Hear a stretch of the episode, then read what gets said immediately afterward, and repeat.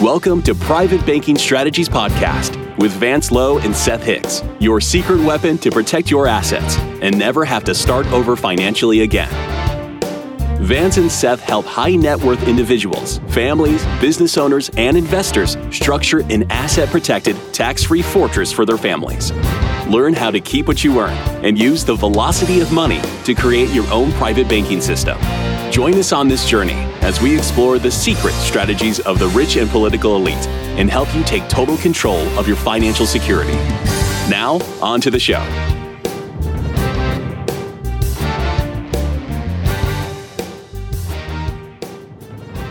Hello and welcome to Private Banking Strategies with Vance Lowe and Seth Hicks. Vance, how are you today? Oh, I'm absolutely fantastic. Seth, what's going on? Doing great, Eric. Man, glad to be here. Yeah, I'm excited. I'm kind of in the dark today. I know that we're going to be talking about some rules, but that's really all you guys have given me. So, what's what are we talking about? Well, Eric, today we're going to talk about uh, some things that just keep on plaguing people. When it comes to money, uh, people will do things with money they would never do with what money buys. Let me give you an example. Would you buy a car and park it on the street for five years before you drove it? No, No. I want to drive it now. Would, would you buy a loaf of bread and stick it in the freezer for five years before you ate it? That's just gross. I'm just saying. You, you see what I'm saying? But people will do strange things with money. They'll move money and they'll park it uh, so that they can't get at it. They just do strange things with money. And we hear complaints all over the place. I've worked really hard. I'm not financially where I want to be. And I think maybe all of us can say that and have said that at one time or another. So today we want to focus on the three main principles, three main rules that make people successful. It's as easy as baking a cake. All right. But if you decide to change up the ingredients, or if you don't follow the recipe, that a cake will never turn out every single time. So that's where we're going to go today. And uh, Seth has uh, really helped me clarify a lot of this principle work as we've worked together over the years. So we're going to be bouncing off and go as deep as we want to. And Eric, we're going to let you be the pulse here if we want to further explain uh, a little bit deeper. But what we're trying to do for our audience out there is to help people change the decisions they've made because these three rules everybody knows about and almost in every situation very consciously people have made choices not to obey them or not to follow them. So let's dig into this right now. The first rule that everybody needs to know about and follow is called the 10% rule if I say, Eric, what the 10% rule is, do you know what that is? Is it uh, that 10% of the people have all the money? It's probably pretty good. Something like that? I don't know. Which 10% rule are you talking about? this goes back anciently when we deal with money. We work very hard to earn our money, and in order for us to be able to take possession of it, we kind of have to pay everybody else along the way. And then we get possession of it. And then we have to live life. Who's the most important person that we should pay when we get our take home money? Oh, yeah, it's ourselves. It's ourselves. And the rule is at least 10%. And it goes back anciently, biblically, however you want to look at it. But it's a formula of success.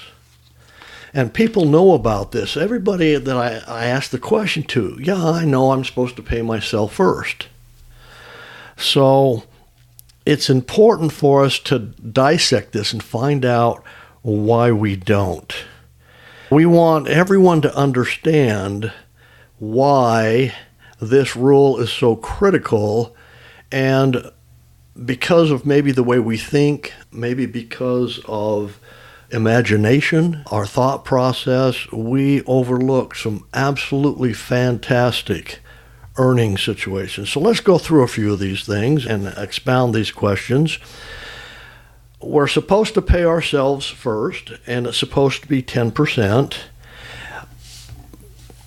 Seth, tell us a couple of reasons why uh, sometimes we have to put that behind. We don't pay ourselves first. We find ourselves maybe at the end of the line instead of the front. You know, I think one of the reasons people respond in fear and pay things that are the most urgent without implementing a plan I think sometimes if they don't have a disciplined strategy, paying themselves first, they do what's urgent. They pay for the car repair, they pay their utilities that happen to double, they pay for the air conditioning that broke, and uh, at the end, they don't have any left over to pay themselves.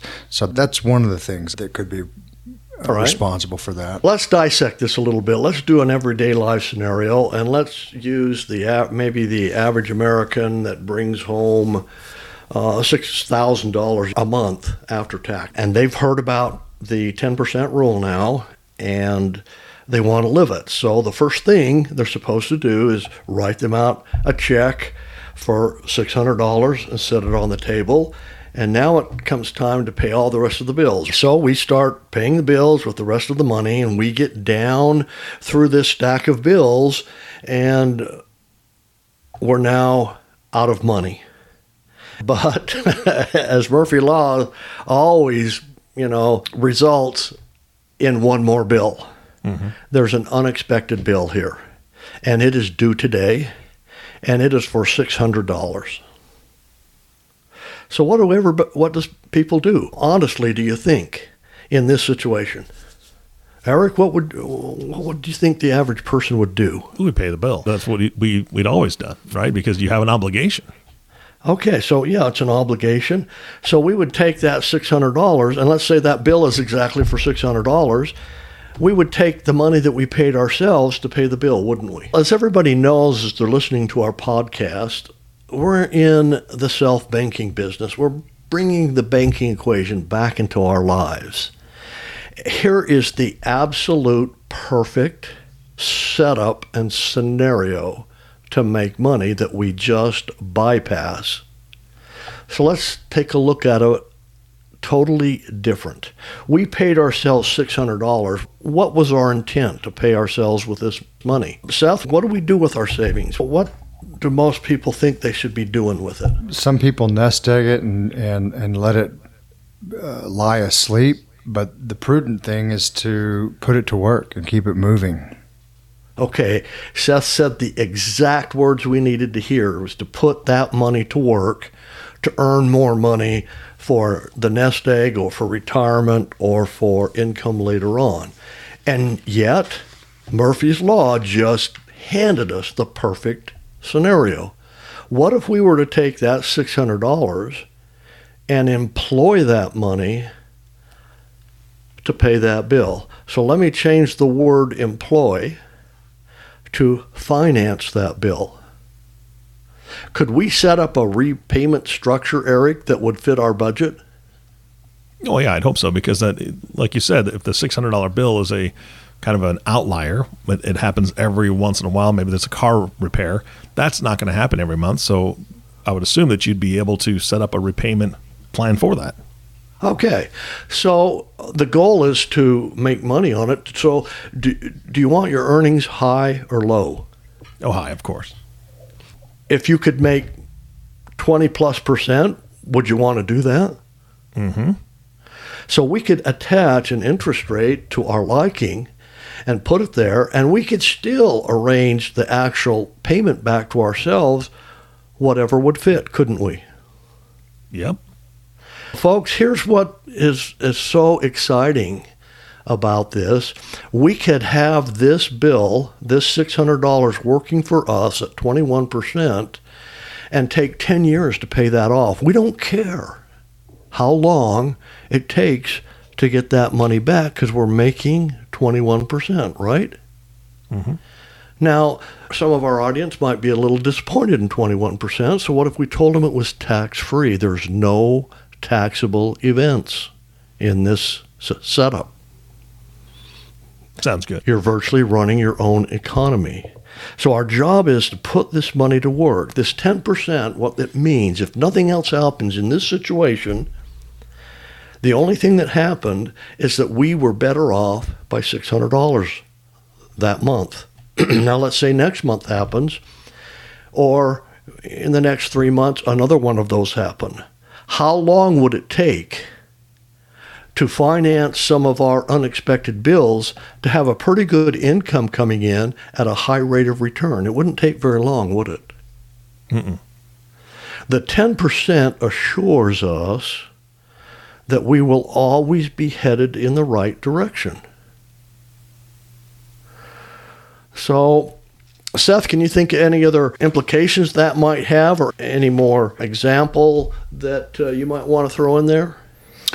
Sure. The money we pay ourselves is effectively capitalizing our bank, our private family bank. And then we effectively we purchase any outstanding obligation or debt. And in this situation, $600 doesn't seem like a lot it could be 6000 it could be 60000 and depending on what's in your bank is what you're going to use to effectively purchase that debt or obligation. This example with $600 let's say if, if you wanted to make 25% on it or 50%, you could simply put a, a note Uh, in place from your private bank w- with a system where you effectively pay your note off every month and accomplish that amount of interest rate. And that's all tax free within your own private economy. That's exactly right.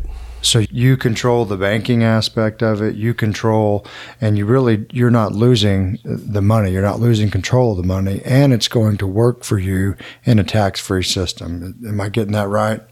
Absolutely. So, Seth, why do people choose not to obey this rule, do you think?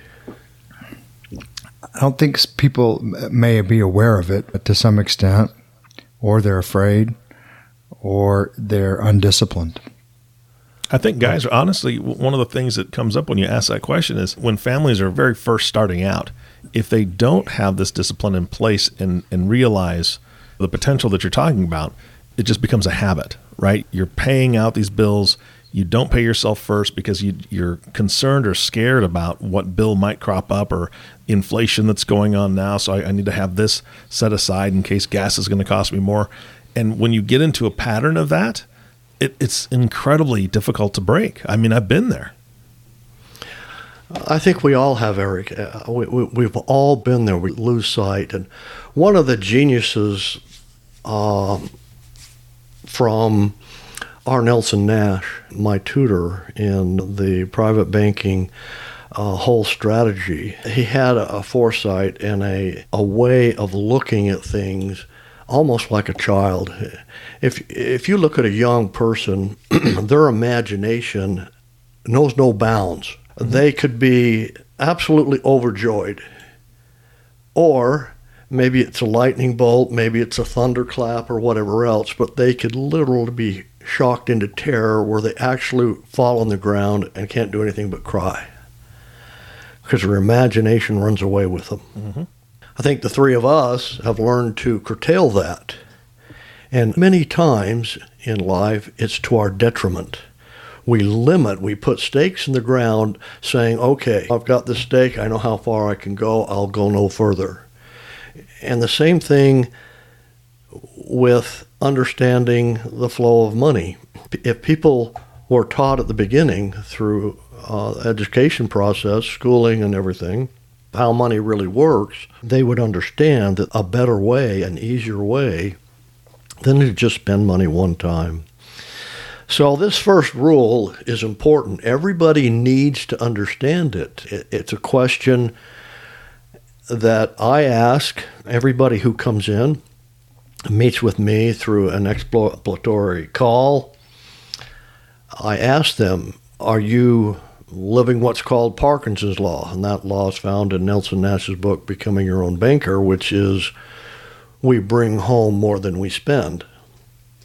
As long as we're doing that, then we have that excess or that 10% or whatever that will cause us to go in the right direction. He also warns that if you aren't bringing home more than you're spending, he puts it this way go in the backyard, dig a hole, jump in, and have your neighbors bury you because you're going to be a slave to the system the rest of your life. And there's so much financial slavery in America. Only the secret is Americans don't know they're in slavery. So that's rule number one. And we've got to conquer that. We've got to pay ourselves first. It's really easy. It will still handle all your bills. You don't have to be afraid of not handling a bill. You just need to understand oh, I had that repair or that doctor visit or whatever else.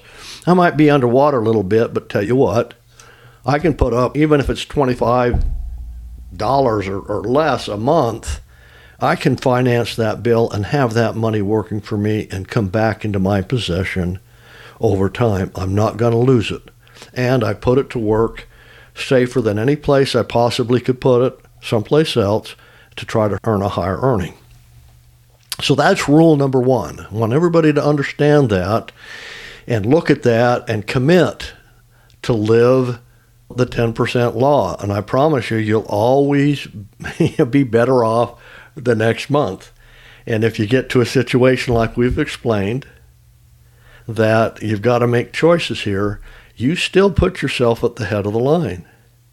There's no more important factor than yourselves that need to be paid first. So you want to treat yourself that way as well.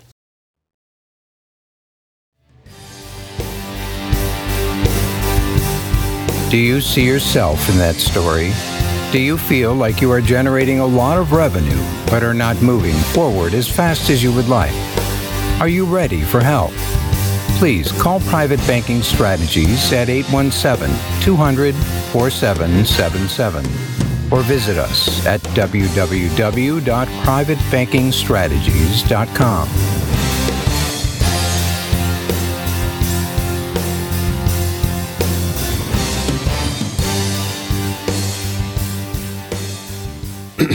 Seth, I'll bet you can guess what the uh, second principle that we've got to follow is. What is that?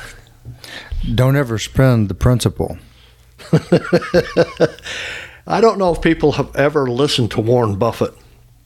Warren Buffett's one of the most successful mutual fund or stock managers ever known, period. He, he has been said to know more about the companies that he is investing in than the actual chief financial officers of the companies. He goes in and does enough research and decides where that company is going to go and can literally get them there because he goes in with a team and says, look, we want to invest in your company. We want it to grow X amount. We want to help you get there.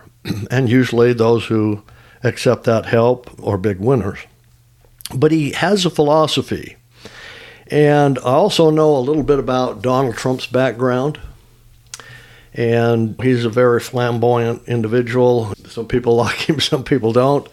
But he's very successful with money.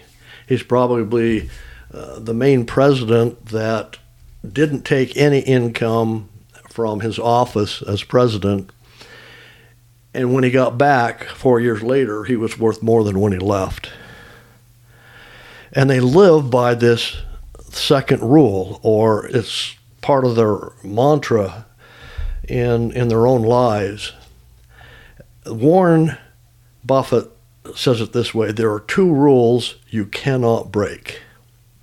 Rule number one: never, ever, ever. And he says that three times: never, ever, ever spend principal. Rule number two: don't even contemplate breaking rule number one. What's that important? So let's dissect that. Seth, can you give us a definition of what principal is and how principal comes into existence? Well, it's created from your earnings, what you make. One of the things I always say is you have to have a plan in place to keep what you make. And if you don't, you're not protecting the asset and it's going to slip through your fingers like sand on the seashore. So that's a part of it. Okay. Eric, do you have maybe another definition, another idea of what principal is? Principal is what you have and you can hold on to that's untouched by Uncle Sam and things like that because you've already been taxed most likely. Everybody has that concept and everybody has pretty much heard don't spend your principal. But on the other hand, all of the people we've trusted in life, our mentors, our financial gurus, all spend principal. They all break this rule. So here's a good, clear definition of principal.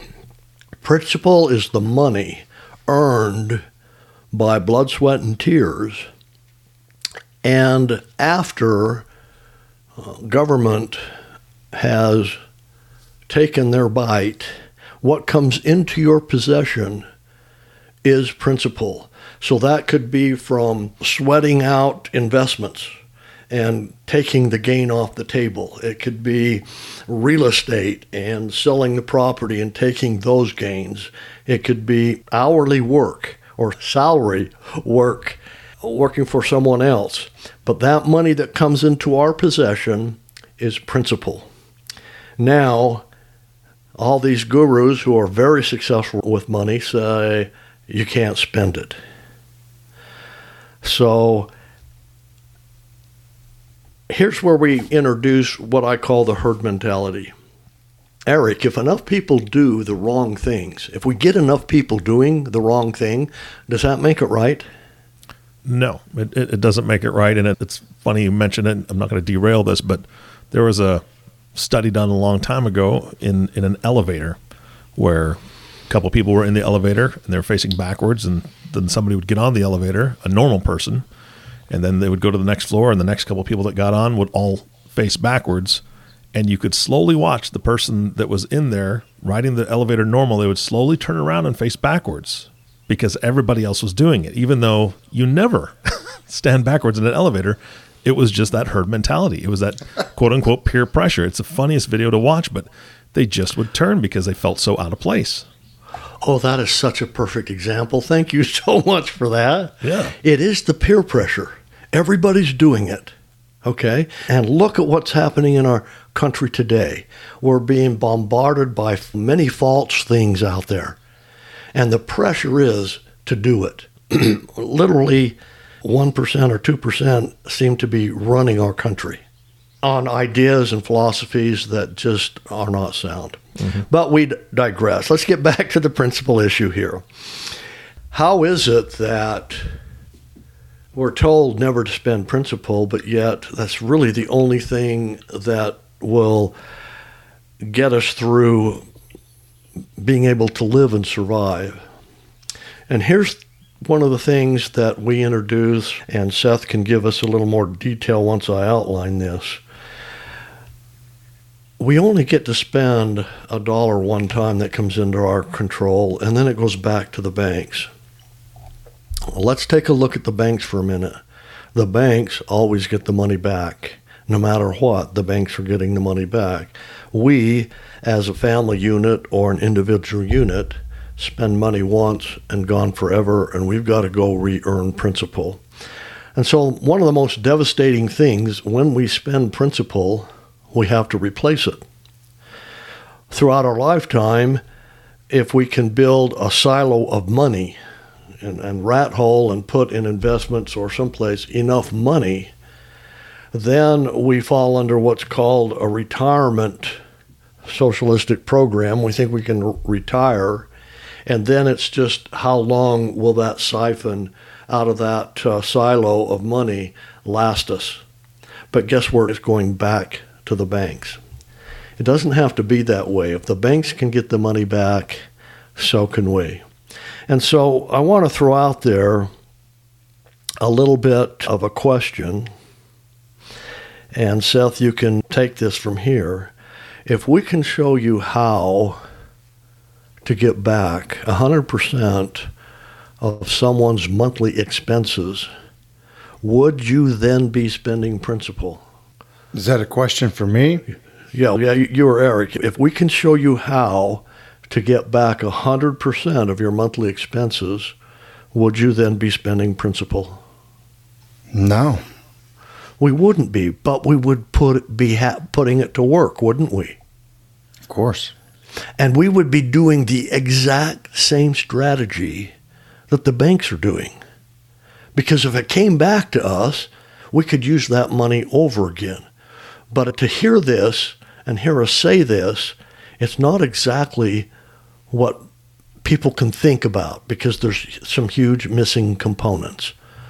So, Seth, expound, if you would, a little bit about the use of principal versus maybe spending. We're talking about consumptive use versus investment use. If you go and you consume the principal by things that give you no return on the investment or no return on the dollar.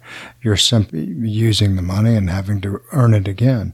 Whereas if you put the principal to work for you, you've got a return on that investment and you've got a structured cash flow like an investment property or any other t- thing like something that spits out dividends. There's the difference in my mind. Okay, I agree with that. We really need to understand this second principle that we have to follow, which is never spending principal. So we've identified exactly what principal is.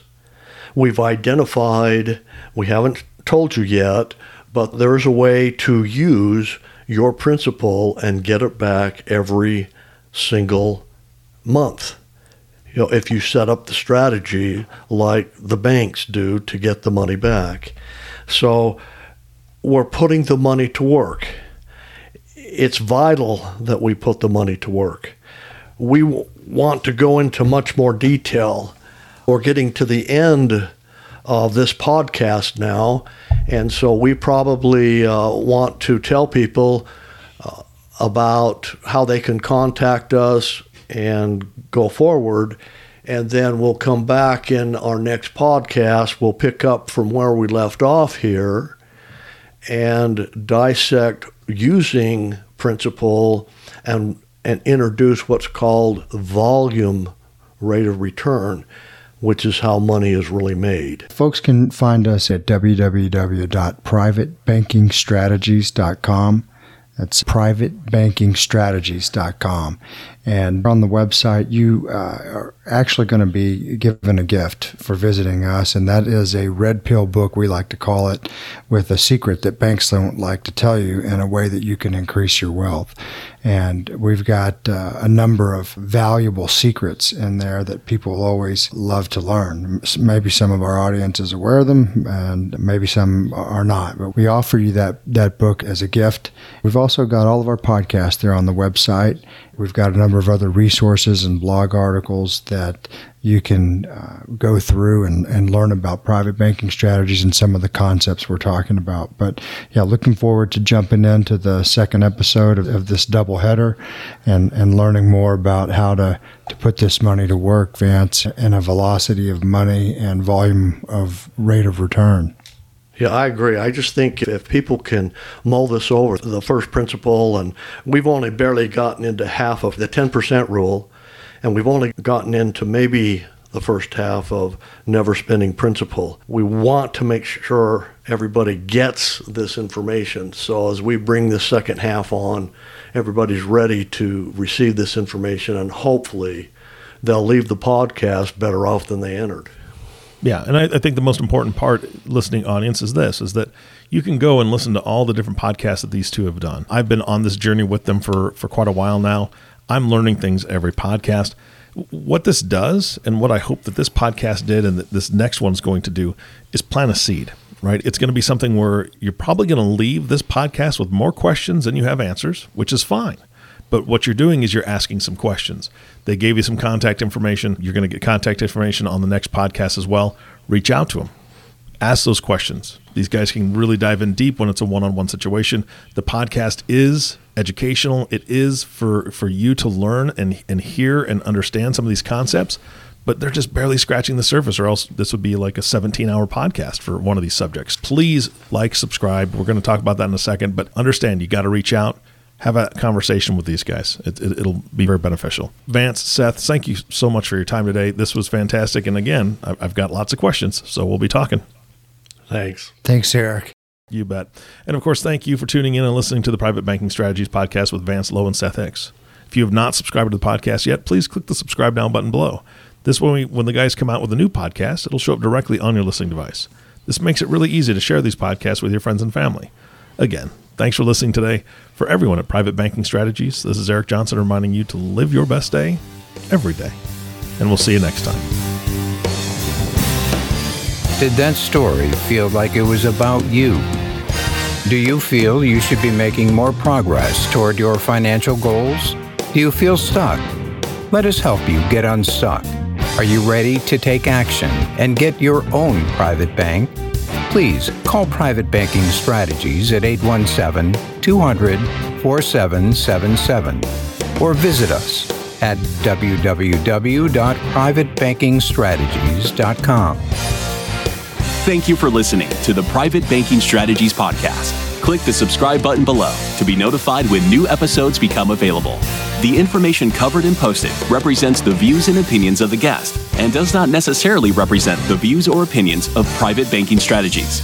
The content has been made available for informational and educational purposes only. The content is not intended to be a substitute for professional investing advice. Always seek the advice of your financial advisor or other qualified financial service provider with any questions you may have regarding your investment planning.